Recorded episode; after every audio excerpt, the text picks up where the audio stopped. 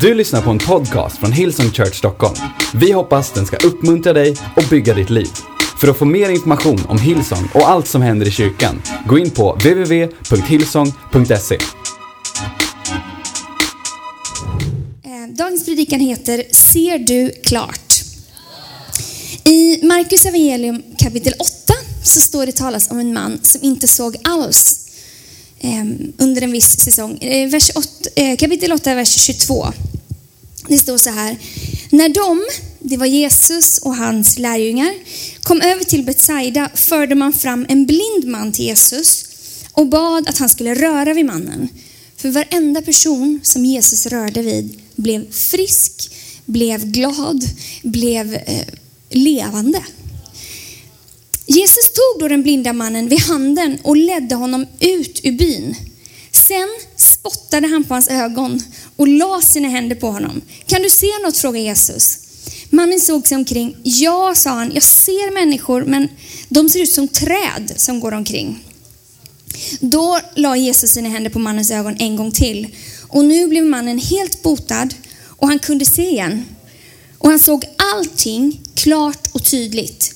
Jesus skickar sen hem honom med uppmaningen, gå inte ens in i byn. Gud, jag ber att du ska hjälpa mig att framföra det här ordet på ett så tydligt och klart sätt som möjligt. Jag ber att du ska öppna våra ögon så att vi ser det vi behöver se och att vi hör det vi behöver höra eh, för det livet som vi lever. I Jesu namn. Amen. Det är mycket som eh, man inte vet om den här mannen, men några saker kan man veta. Det ena är att han faktiskt hade sett förut. För han sa, det finns människor, de ser ut som träd. Han visste hur människor såg ut, han visste hur träd såg ut. Kanske vet, är du här idag och vet hur människor och träd ser ut. Det betyder att du har syn. Men det händer saker ibland i livet som gör att vi tappar våran syn, som gör att vi inte ser klart. Den här mannen hade antingen varit med om någon olycka eller genom, om någon sjukdom som gjorde att han inte såg bra längre. Och ibland så finns det saker som vi är med om i livet som gör att vi inte ser riktigt ordentligt. Vad kan det vara för saker? Men det kan vara saker som att människor sårar oss, en olycka, någon som gjorde någonting mot dig som absolut inte var okej, okay, men det gjorde att du ser inte riktigt livet på samma sätt längre. Du har svårt att förlåta och tack vare det så är det som någonting är framför dina ögon där du förutsätter att människor kommer såra dig. Där du förutsätter att människor kommer vara hemska mot dig. Kanske var du i kyrkan en gång, för länge sedan för första gången. Och sen så var det någon som såg konstig ut eller sa något klumpigt. Och det gjorde att det var som en olycka som gjorde att du plötsligt ser på ett särskilt sätt på kyrkor. Du tror alla kyrkor är sådana, det är ingenting för mig och så vidare. Det finns sammanhang där vi kan vara som den blinda mannen. En annan sak var att han eh, han var i en by som inte var hans egen. Alltså han var på en plats där han egentligen inte borde vara. Jag vet inte varför. Kanske hade han sökt sig dit för att han hittade andra blinda där, likasinnade. Det är så lätt när vi är i en situation att vi söker oss till andra som tycker samma sak. Eller som varit med om samma sak. Det är förståeligt, men av någon anledning så var han där. Kanske var det mer eh, Eh, förtjänstbart att vara blind just i den staden. Kanske fanns det liksom en hjälptjänst där. Jag vet inte. Men han var någonstans där han inte skulle vara. Och ibland är det så med oss också, att vi är någonstans på en plats i livet där vi inte borde vara. Vi har kommit dit för att vi blev blinda, vi såg dåligt och vi gick någonstans där vi inser, vi kanske inte ens inser själva att vi hamnat snett. Men det, det som hände också var att han, han gjorde heller inte det han skulle göra i livet. Han var inte skapad och menad att vara blind. Det bara hade blivit så. Händer allt av en anledning? Nej, allting händer inte av en anledning. Sjukdom, olyckor, skräp och mörker händer inte för att det är något bra med det.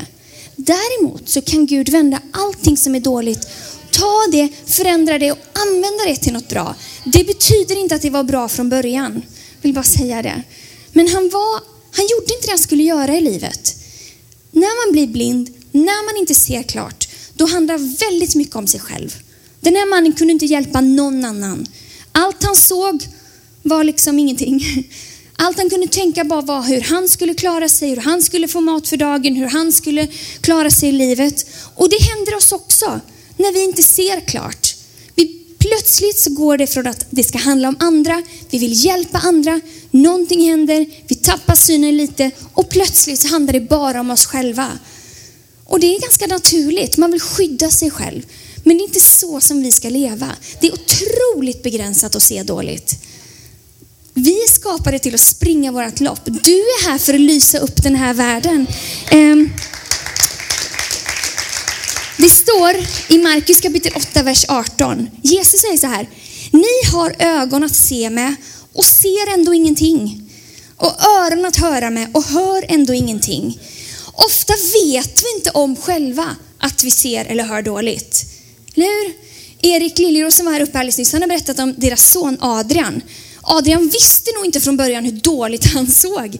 För det var Erik och Bea, de märkte när Adrian stod så här nära tvn och tittade, då förstod de att han såg dåligt. Han fick ett par glasögon och plötsligt så var det som en helt ny värld som öppnade upp sig för honom. Så det är inte så lätt att veta alltid. Så det är därför du behöver komma till kyrkan, det är därför du behöver ha någon vän som kan titta dig i ögonen och säga, min vän, du börjar se dåligt. Du tror, du börjar liksom se snett på livet. Din blick har blivit förmörkad. Och vi behöver Guds ord som kan lysa upp det för oss. Men sen så vill vi oftast inte se. Om jag ska vara ärlig, ibland är det rätt skönt att inte se. När man inte ser klart, man behöver inte ta ansvar. Jag kan ju bara tänka på mig själv. Åh, behöva se problem i världen. Om jag ser problem i världen, då måste jag göra någonting åt det, eller hur? För då känner jag ett ansvar. Det är bättre att jag inte ser. Så ibland vill vi inte se. Men som sagt, vi är här för att förändra den här världen. Det är bara att se om man, om man scrollar på sin telefon. När man vaknar upp, du vaknar upp på morgonen och kollar vad som har hänt i världen det senaste. Det är så mycket terrordåd, eh, mord, skjut, skjutningar, det är liksom hat, det är allt möjligt. Familjer som går sönder, sjukdomar, allt möjligt. Världen har aldrig behövt så mycket ljus som den behöver just nu. Och vet du vad? Du är det ljuset. Det kan kännas så svårt, men du är det ljuset. Du är det ljuset, jag är det ljuset, du är det ljuset, du är det ljuset. Och tanken är att du ska lysa. Men hur ska vi kunna lysa om vi inte ser klart? Om vi bara ser, vi kanske inte är blinda, men vi kanske bara ser människor som ser ut som träd. Vi tror och tycker att alla människor ser likadana ut. Vi ser bara vad som finns på ytan. Vi ser inte vad som finns på insidan.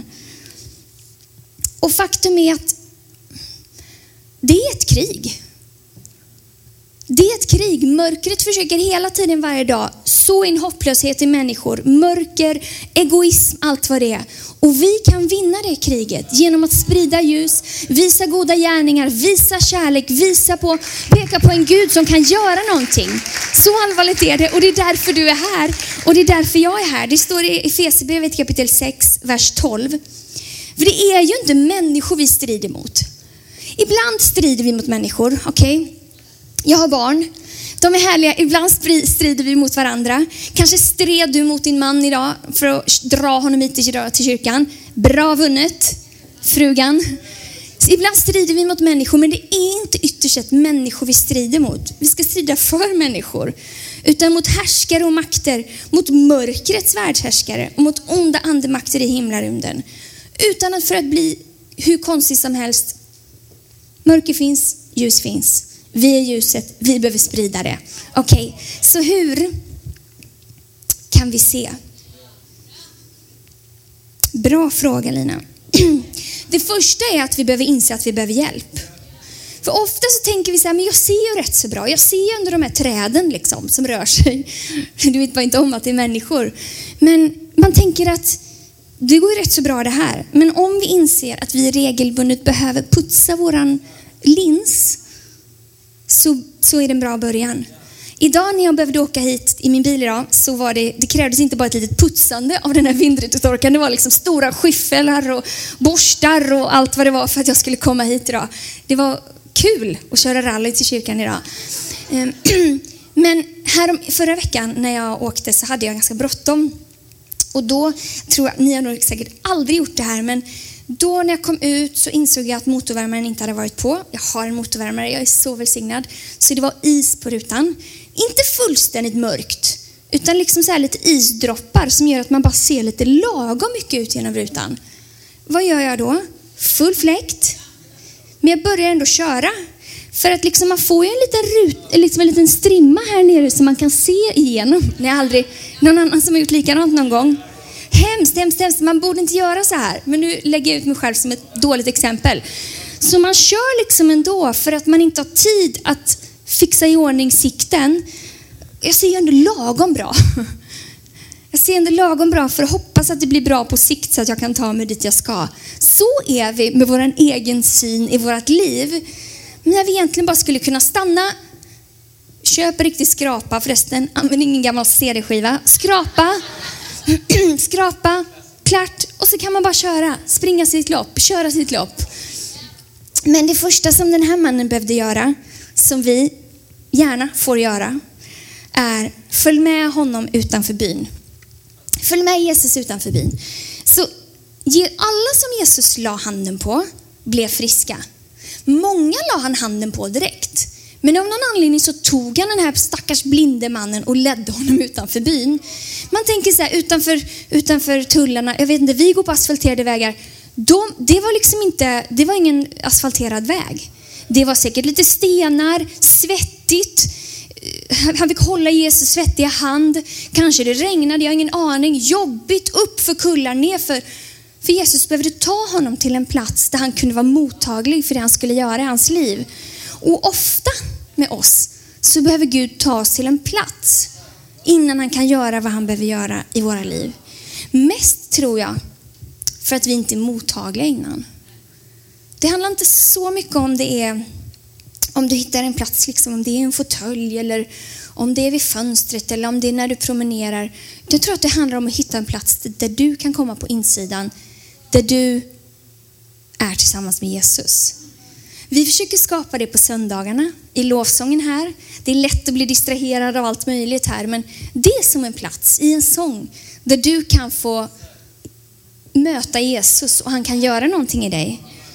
Men det är ju inte så kul alltid att följa med Jesus utanför byn. Jesus säger följ mig till varenda kotte han träffar. Allt vi behöver göra är att följa honom. Vi vet inte vart vi ska.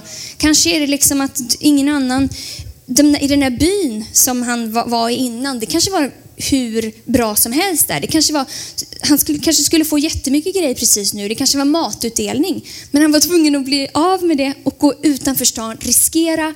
Det blev tyst. Ingen annan var där. Hans gäng var inte där. Hans crowd var inte där. Han behövde bara vara där med Jesus. Och jag vet hur svårt det här är. Men vi, det är där vi behöver börja. Eh, det här året så bestämde jag mig för att jag skulle, eller jag kände att jag skulle gå upp klockan sex varje morgon och ha en stund med Jesus. Jag säger, berättar inte, du behöver inte veta vilken tid det var innan, men just den här tid, året kände jag klockan sex. Sen jag bestämde mig det, hur svårt har det inte varit då? Så jag vet hur svårt det kan vara. Åh, vad svårt det är att komma i säng för det första. Ska du gå upp tidigt, då behöver du komma i säng i tid. Så ska du kunna komma till den här, dag, till den här platsen utanför stan, utanför byn, då behöver du kanske göra lite saker så att det kan ens kan hända.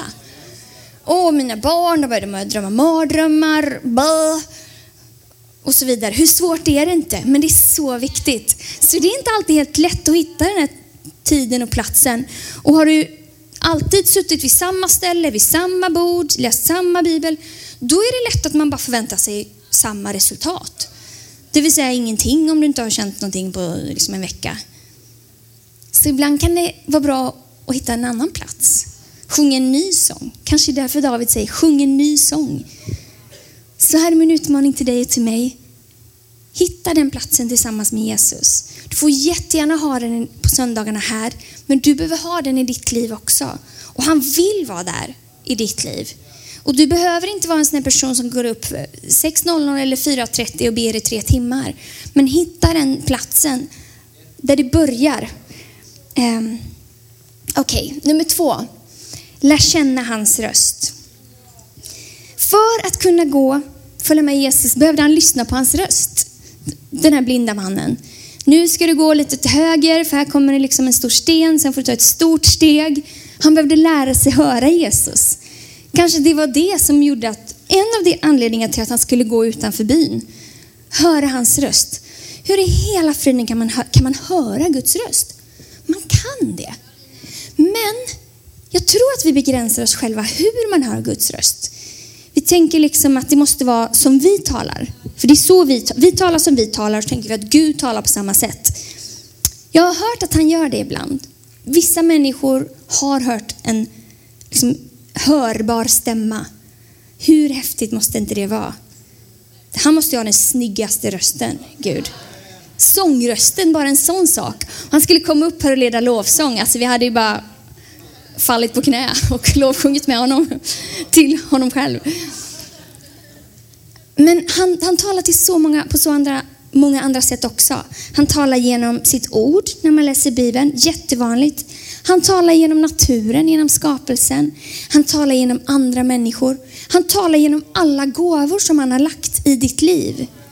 Han talar genom dofter, han talar genom intryck, han talar allt möjligt, genom låtar, allt möjligt. Men jag tror att det är det att vi inte lyssnar, för vi förväntar oss inte det. Så hur lär man känna hans röst? Jag tror att man bara försöker börja lyssna. Ibland behöver man stänga av allt annat ljud. Det är ju hur jobbigt som helst att behöva lägga bort telefonen och stänga av liksom vad det nu är och sitta en stund. Hoho. Tills han säger någonting. Och jag tror, jag vet, att jag själv är alldeles för otålig när det gäller det här. Vi väntar ofta otåligt på Gud medan han tålmodigt väntar på oss. Han vill tala till oss, men om vi bara fick vårt svar så här på en gång, då skulle vi säga tack och hej, tja, nu drar jag, tack för svaret. Så att lära känna hans röst. Det står i Jesaja kapitel 50, vers 4. Det här kan man behöva be om över sig själv. Herren Gud har gett mig en lärjunges tunga så att jag kan inge den trötte mod. Varje morgon gör han mitt öra villigt att lyssna på lärjungars vis. Varje morgon vill Gud göra ditt öra villigt att lyssna på lärjungars vis. Det handlar egentligen inte om hur bra du är och det är bara vissa speciella präster och pastorer och religiösa som får höra Guds röst. Han vill göra ditt öra villigt. Kanske när du vaknar på morgonen så har du drömt en dröm. Mm. Kanske kom ihåg den. Gud kan tala genom drömmar också. Han kan tala genom en sång som du får på hjärnan när du vaknar på morgonen. Men vi behöver öva. Han vill göra vårt öra villigt. Är vi villiga att höra honom? Han kan, han kan ju allt. Han har skapat dig, han har skapat din granne, han har skapat din blivande. Han kan allting. Ändå så ber vi inte honom om tillräckligt mycket. Han vet exakt vad du ska göra för finansiell investering. Han vet ju precis hur alla aktier ska gå upp och ner. Men vi frågar inte honom om det. Va? Kan man göra det? Ja, han säger i sitt ord att om vi saknar vishet ska vi be honom och han ska ge oss utan att förebrå oss. Så vad du än behöver. Ja, men Gud svarar aldrig på mig. Hur länge har du väntat? Hur mycket har du lyssnat? Gud, Bibeln säger att om vi drar oss nära Gud så ska han dra sig nära oss. Så utmaningen är att ha lite ut, uthållighet. Och då kommer vi in till punkt nummer tre. Stanna i processen. För den här blinda mannen då, för det första, det Jesus gör efter att leda honom utanför stan, det är ju rätt ofräscht. Han spottar på hans ögon. Om jag, om du kom fram här, bad för förbön och det resulterade i att jag spottar på dig, avsiktligt, då hade du förmodligen inte varit kvar i den här kyrkan. Du hade också varit blind fortfarande för att du inte ville stanna i processen. Men den här mannen, han stannade i processen. Jesus la händerna på hans ögon och han sa, ja jag ser, jag ser människor men de ser ut som träd.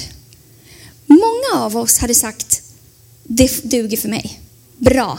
Nu ser jag i alla fall så att jag kan ta mig tillbaka till byn så att jag kan liksom hjälpa folk. Jag ser tillräckligt bra.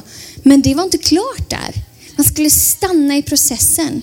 Men så ofta så vill vi vi har så bråttom. Vart har vi så bråttom? Jag vet inte vart det är vi ska, men framåt vill vi. Så att när Jesus har gjort någonting litet i vårt liv och sen så var det dessutom lite bökigt och kletigt och obehagligt och smärtsamt kanske. Då vill vi helst inte committa oss till processen. Men den eh, process som Gud har påbörjat i dig kan han fullfölja. Det står i Filipperbrevet kapitel 1, vers 6. Jag är övertygad om att han ska slutföra det goda verk han har påbörjat i er fram till Kristi Jesu dag. så stanna i processen. Och det är, vi tycker ofta att det är orimligt. Vi tycker ofta inte om processen. Öh, tråkigt, tradigt, obekvämt. Att ta itu med saker är oftast, ja det är ingenting man söker. Men här är utmaningen då. Hur många utmaningar har jag gett idag? Jag vet inte, men här kommer en till. Lär dig älska processen. Sök processen. Stanna i processen. Har du börjat bli lite hel, stanna där då. Och låt honom göra dig helt hel. Låt honom göra dig så att du kan se helt. Och sen så tror jag också att så går vi i livet, vi ser bra vi går i livet och så kommer någonting som händer så vi ändå faktiskt måste gå tillbaka till Jesus. Så det är nog en ständig process hela livet. Att Jesus vill göra oss lika honom, han vill göra oss hela, han vill göra oss rena, han vill göra oss utrustade för, för livet och för världen. Men stanna i processen. Det här är någonting som man bara avskyr att höra när man är liksom 15 år. Kanske 37 också. Men det är tålamod. oh, process. Finns det något mer oinspirerat? Jag vet inte. Men väldigt ofta så tycker ju vi att vi vet vår egen process bäst. Jag fattar inte. Jag, jag, jag, jag, brinner ju för det här. Jag brinner ju för att bli, jag ska starta mitt eget företag och sen ska jag, eh, sen ska jag liksom ha, vad det nu är du ska göra. Jag ska bli super, eller jag ska bli superkänd och jag ska bli det här. Och jag känner att det är en dröm som Gud har lagt i mitt liv. Ja, men det finns ju en process dit. Josef var en man i Bibeln som fick en dröm från Gud. Och sen behövde han gå igenom en lång, lång, lång process för att han skulle kunna komma dit. Han fick en dröm, den var helt sann. Gud såg potentialen i honom. Men han var också odräglig. Han var en liten bortskämd snorunge som bara skröt inför sina bröder. Så Gud var tvungen att ta honom genom slaveri. Va? Var det Gud som gjorde det? Kanske. Slaveri, fängelse, eh, tjänandeskap, allt möjligt för att han skulle kunna bli den som Gud hade kallat honom till. Men vi gillar inte när människor inte ser vår potential. För vi tror att om man inte direkt får komma till den positionen man vill ha så ser människor inte min potential. Det är orimligt. Jag fattar inte varför de inte ser potential. Jag fattar inte varför min ledare inte ser. Jag har ju sagt att jag vill predika. Jag har ju sagt att jag vill leda människor. Ja, men du behöver lära dig komma i tid. Du behöver lära dig disciplin. Du behöver lära dig att inte handla så mycket om dig själv. Du behöver lära dig att älska andra människor. Jag Är lite för rak idag? Stanna i processen. Om vi inte vill fortsätta se människor som träd. Eh, nummer fyra, gör som han säger. Jesus säger när han har gjort att han kan se, så säger han, gå inte in i byn, gå hem. Det var alltså inte hans plats dit han skulle gå. Förmodligen ville han gå tillbaka till byn igen. Det är så lätt att vi vill gå vår egen väg så fort Jesus har gjort någonting i vårt liv. Och sen när Jesus säger, nej, gå inte tillbaka dit. Gå inte tillbaka till den här oförlåtelsen. Gå inte tillbaka till ditt gamla gäng. Gå inte tillbaka till ditt gamla tankemönster. Gå hem, vart nu det är någonstans. Gå dit du ska. Men vi vill ju inte det. Vi vill inte göra som Gud säger. Vi vill att Gud ska göra som vi säger. Eller hur? Vi vill, Gud jag ber dig om det här och det här. Gör det här och det här åt mig. Men han säger, förlåt den här personen. Va? Den här personen har gjort något oförlåtligt. Ja, men jag vill ändå att du ska göra det. Men det är inte okej, okay. det är inte rättvist. Nej, men nåden är inte rättvis.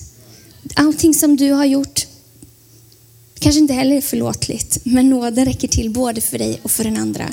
Och så måste vi göra det som han säger. Och det kanske inte känns bra först, men det sätter oss fria. Va? Menar du att jag ska vara generös och tänka på andra än mig själv? Menar du att jag ska ge av min ekonomi? Det är min ekonomi. Det är okej. Okay. Men gör det. För att det sätter dig fri. För att du blir den som du, Gud har tänkt att du ska bli. Gör som han säger. Oh! Säger att, om man ber dig att tjäna i team, men jag vill inte tjäna i team, jag vill sova eller jag, vill, jag tycker det, jag är liksom trött efter min vecka. Okej, okay. Gå tillbaka till byn om du vill. Men annars kan du göra som han säger. Jag säger inte vad han säger till dig. Jag bara säger, ja, ibland så handlar väldigt mycket, det borde handla mer om vad Gud vill att vi ska göra än vad vi vill att Gud ska göra. Så kan man säga. Jag tror, jag ska be lovsångsteamet komma upp, jag är alldeles strax klar. Jag tror att det är dags för någon att lämna byn.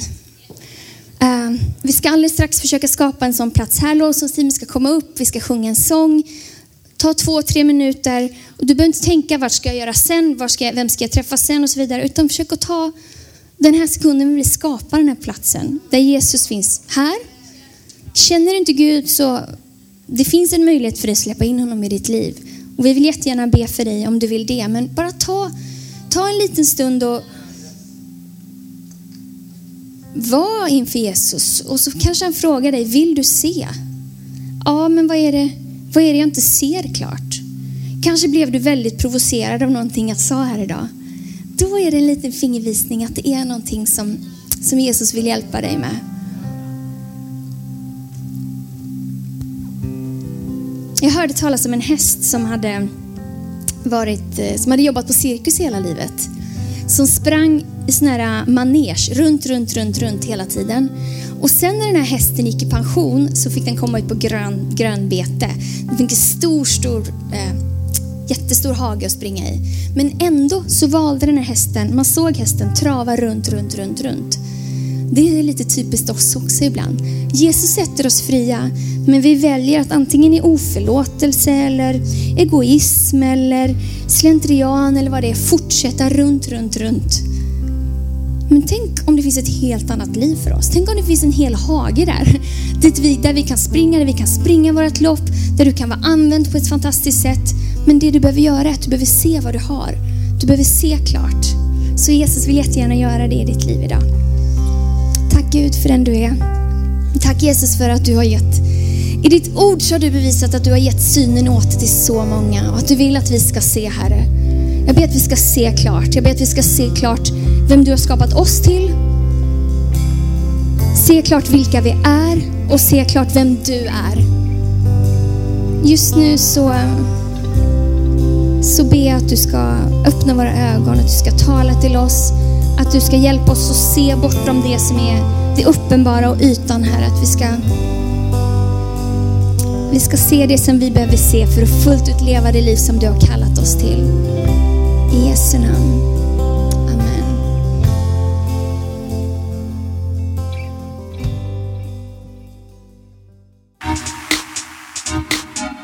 Du har lyssnat till en podcast från Hillsong Church Stockholm. Om du vill veta mer om vår kyrka eller om våra söndagsmöten, surfa in på www.hillsong.se.